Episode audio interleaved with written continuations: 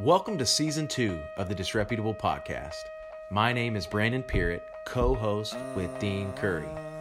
If you enjoyed season one, then season two is going to blow your mind. Let me assure you this it will be disreputable. The topics, the guests, everything we talk about is going to be disreputable and it's just for you.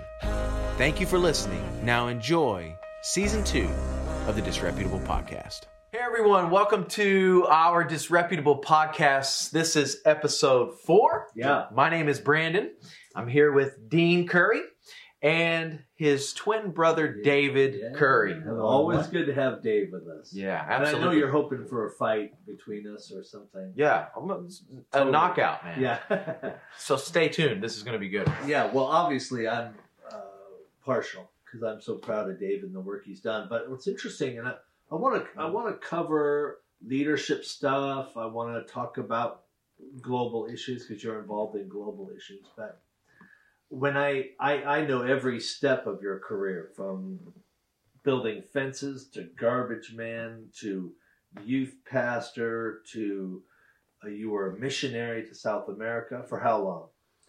Uh, seven years. Seven years. Wow. You ran a rescue mission for seven years, Yeah, for nine years. nine years. Mhm. Uh, and now for how long have you been working? I've been seven years with Open Doors. Open Doors, for those that don't know, uh, helps persecuted Christians, places like North Korea, Somalia, Iran, Iraq, uh, and advocates for them on the public uh, policy stage. Real quick, uh, before we get into the lessons and all the, where would people find more info? Yeah. They can go to opendoorsusa.org, which tells the stories, but also has some statistics as to what's happening around the world. But really, it's about connecting with uh, your brothers and sisters, your family that's facing persecution, maybe in prison for their faith, and uh, finding not just uh, how you can help them, but the lessons from their faith, because people like that. Who, who really have to count the cost, and the cost is great in some Right. cases, everything. Uh, those are inspirational people, but there's also things you can apply to your life and your and the lessons and the challenges you're facing. So, Yeah, uh, absolutely. some people are they're climbing the career ladder. Yeah. You're a little farther along than a lot of people that are watching. Hopefully, sharing. This is going to get shared around. Yeah. What's the common thread between all these jobs? You've owned your own business, building fences and decks, and you were a garbage man, and you were a youth pastor, and now you're running this organization that's in like in 60 plus countries. Yeah. How how do, how do you tether all that together? Well, I don't I don't know that there is a common thread, but I do know that all of it rolls up together. It's like they're stacked. Hmm. Uh, and all of the lessons I've used, I remember. You're going to think this is funny, but I, my first job was working at Taco Bell, which, by the way, I was Nice. fired. uh, uh, then I worked uh, when I was 16 or whatever. I uh, moved over to McDonald's, also fired. Were you really? I forgot. Yeah. So, uh, but the but the interesting thing about that was then years later, when I was running a rescue mission, the decades Huh, later, wow. uh, we were serving thousands of people every day. And even though I only worked a few months in those in those jobs because I was I was fired, uh, you know all of that. But you know, you know a little little- bit about food service. I knew a little bit about it. I'd Yeah, seen wow. how services and freezers and all these Right. kinds of things. And then here we are serving thousands of meals every single day for a decade. Mm-hmm. And it's just super helpful. Everything, this the weird journey, you see it in the story of Moses, but it's also true in my life, probably your life. Yeah. the weird journeys that God takes leaders on. Very few straight lines. It's not. It's not. Uh, you know, some unbroken path of climbing. It's just um, experiences you accumulate, trying to be faithful, mistakes made, uh, some victories, and and before long you're useful in a really interesting way. Yeah. What makes a great man? Uh, in uh, this, these bookshelves are full of stories, people now dead, that society would consider great men, great women.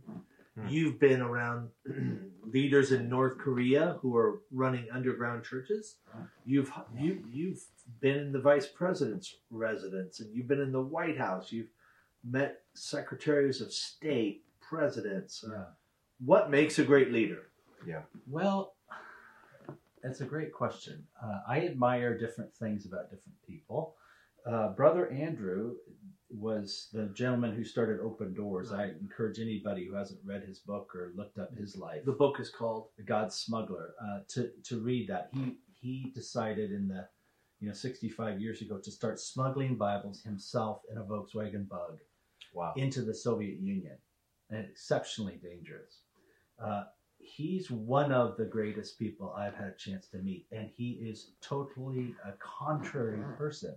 Hmm. He's not a rule follower, obviously, uh, and we can you can sort of pick that up in the narrative of his story. But Right. when you're with somebody like that, I guess the greatness is in the courage and boldness to to break the mold.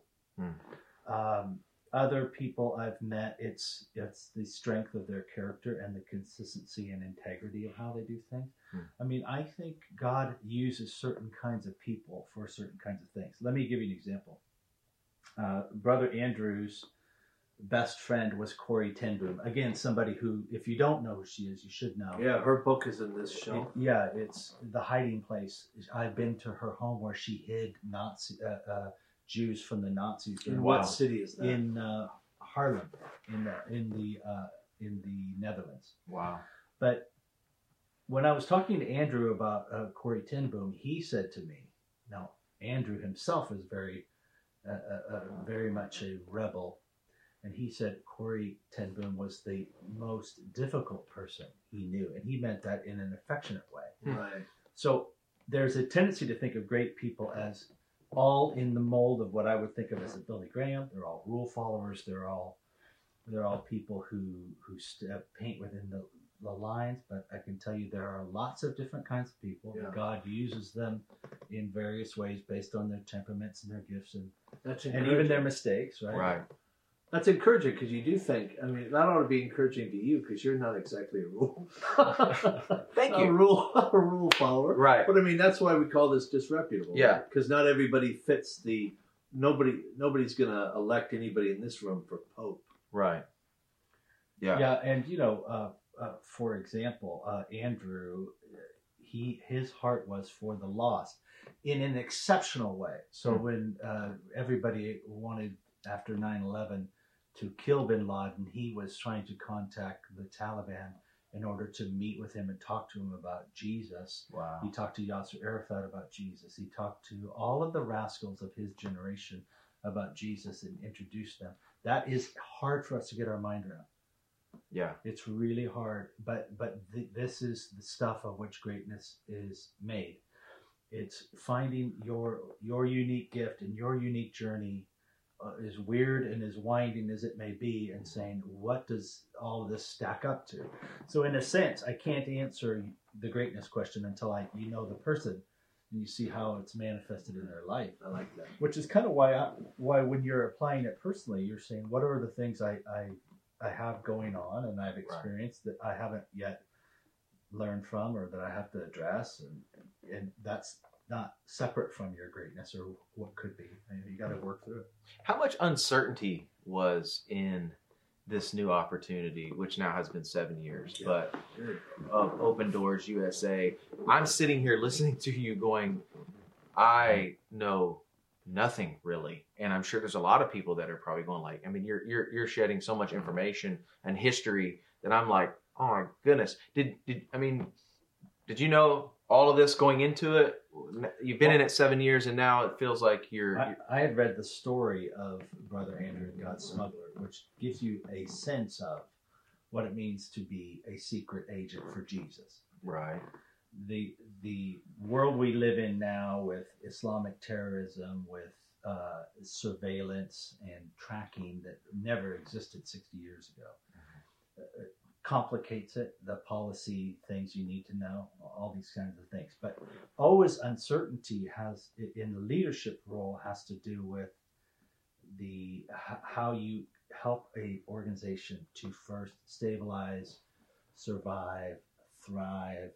They're, they're pretty common, you know, themes. I, I, the subject matter that I ha- I've had to dive into to mm-hmm. know a lot about North Korea, but at the same time be able to talk compellingly about Sudan or Somalia. They're totally different subjects, totally different parts of the world, and do interviews on major media on Yeah. any Yeah. subject they may ask. That- Absolutely. that's that's hard, but that's not uncertainty. That's just a challenge, an intellectual challenge. How, how do you? Yeah, okay, good. Let me give you another angle for this, because when I know, I know because you and I chat regularly that you're meeting with people that a lot of people hate.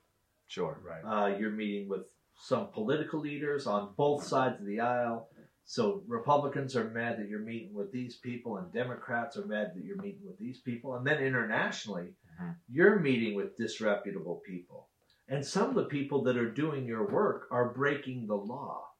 They're smuggling Bibles across borders, and they're Right. they're getting arrested. One day I called you and you, I said, uh, "How how you doing?" And you you were almost in tears because your whole team, Yeah. underground team in a country, was arrested and you never heard from them again. Right. Hmm. Talk about that. It's good. Since this is a public setting, I would say Open Doors never does anything illegal. Just want to qualify. there might never we never do anything uncivil. Of course, this is the body of Christ trying to have access to the Bible Sure. and, and study the Bible. So uh, governments need not fear us in that sense. Right. Um, so I guess uh, the the the experience of, of knowing what's going on and having to deal with difficult people is is a it's like the process of getting into lifting weights, where what when what feels like a lot of weights in Right. month number one, not so much in month number two or year number two or year number three which is true in any leadership role, right? Right. You just get used to lifting a certain amount. You get used to interacting and having a certain level of resistance, hmm um, having a certain amount of people hate you or dislike you or misconstrue You get you hate say. letters. Sometimes, yeah, Yeah. yeah, and from sometimes from my friends. The, the most uh, negative feedback I've ever gotten is you know speaking out on some something that had to do with supporting uh, people in the Middle East, believers in the Middle East, and have people who I would maybe naturally associate with, Mm. you know, sent thousands and thousands of negative letters within 24, 48 hours. You know, and it's it's good. It's good to experience that every once in a while. Do you have a philosophy or a way of thinking on on dealing with haters? Reason why I ask is because we live in this world. where It's like Yeah. haters and all this kind of stuff. I mean, do you, enemies, haters? How do you view them? And then and, and do you have a way of just kind of working through that?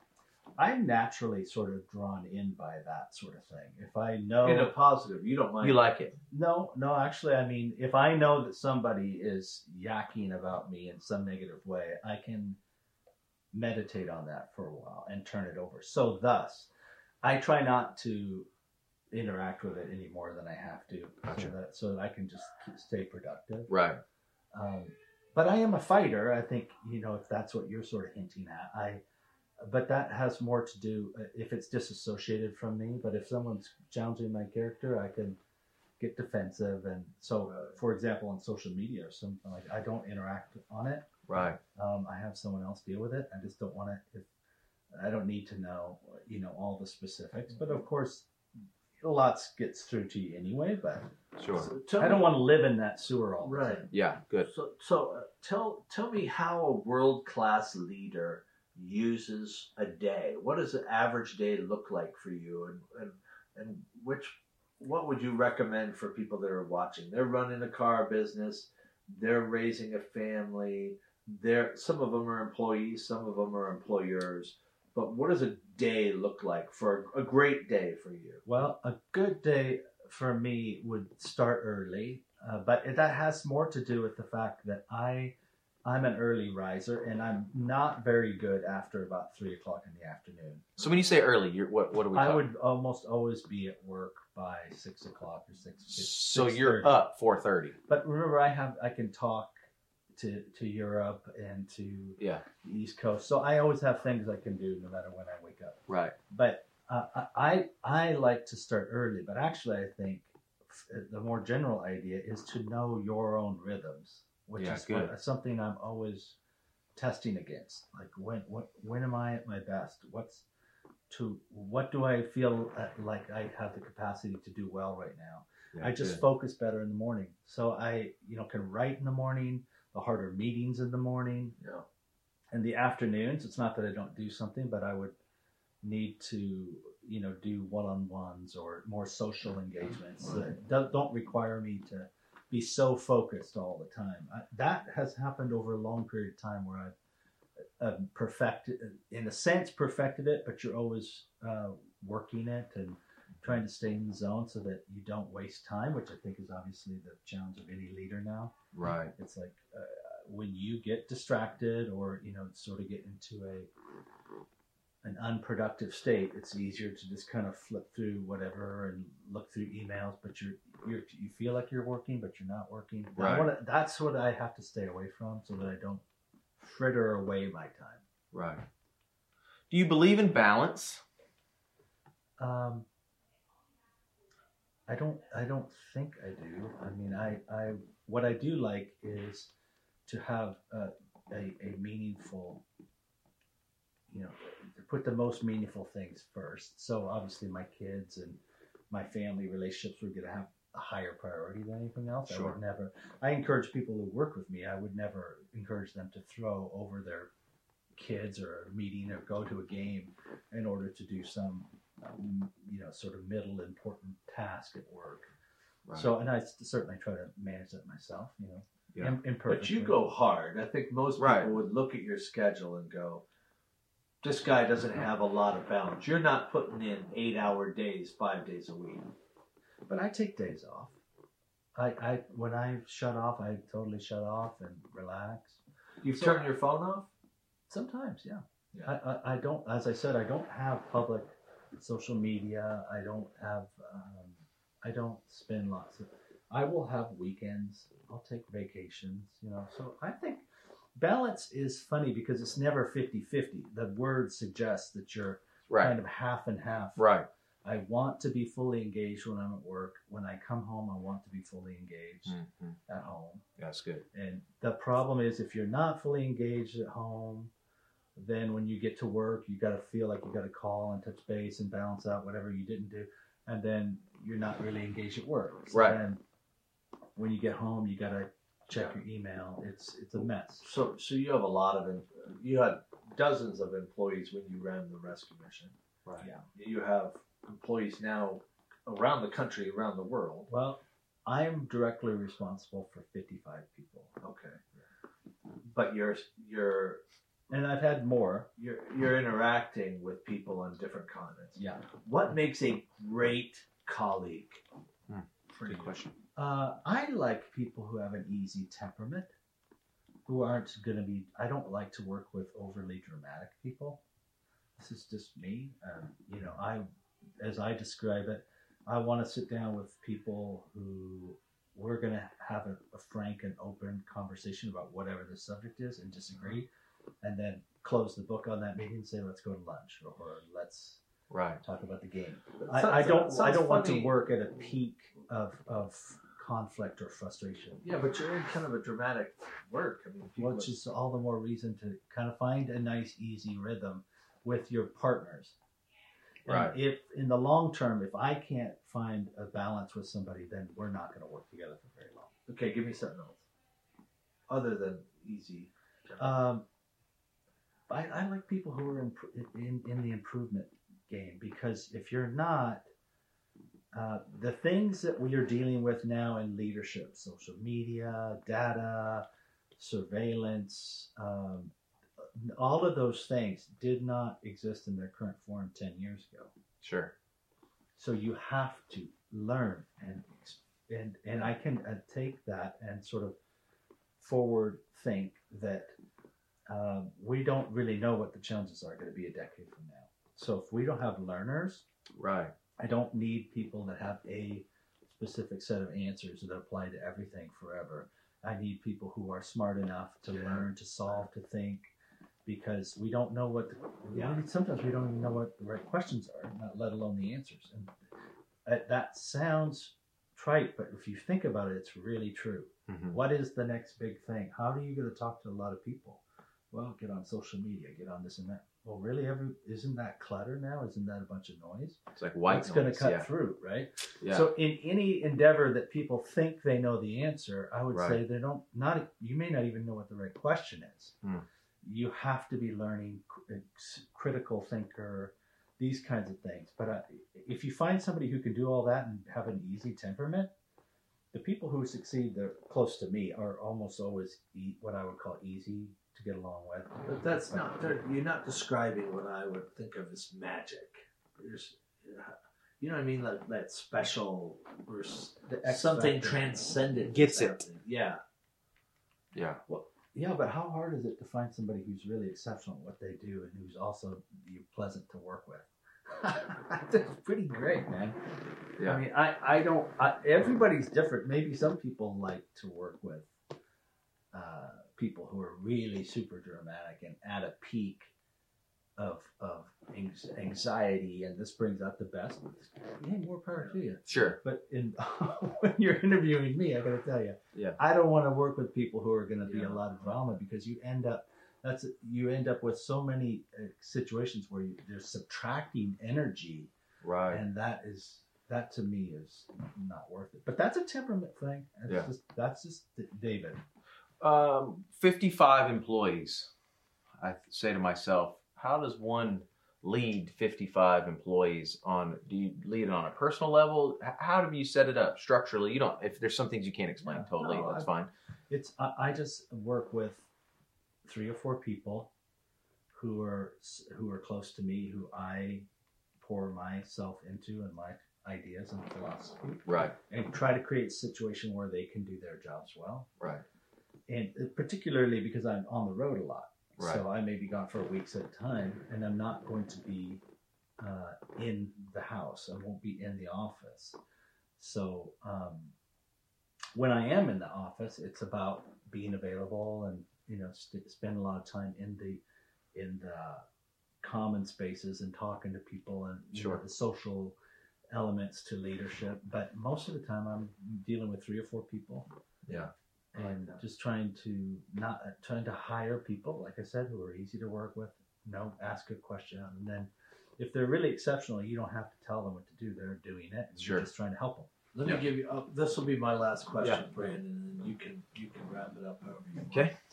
Um, I guess it's kind of a two-part question. For, I know you- you've written how many books, I've written five books. and uh, so what I'd like you to say is, what's one book that people should buy of yours that you're most proud of, and why? And then the second thing is, what are you growing into now? You mentioned you like people who are Yeah, good question. learners. Or I forget how you phrased it. I like the way you said it. But uh, what is David doing right now that we could do? Well, I wrote a book to answer the first part of the question called First Aid for Enablers. And I wrote it when I was at the rescue mission.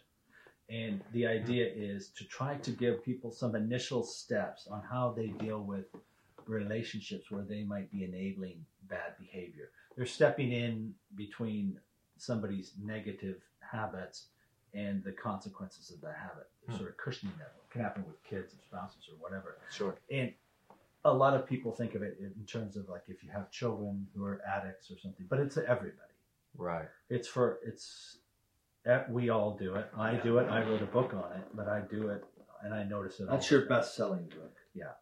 So I, I would recommend people look at that there's a little work study it's on amazon a Nice. study book First aid enablers. first aid for enablers. For enablers. Okay.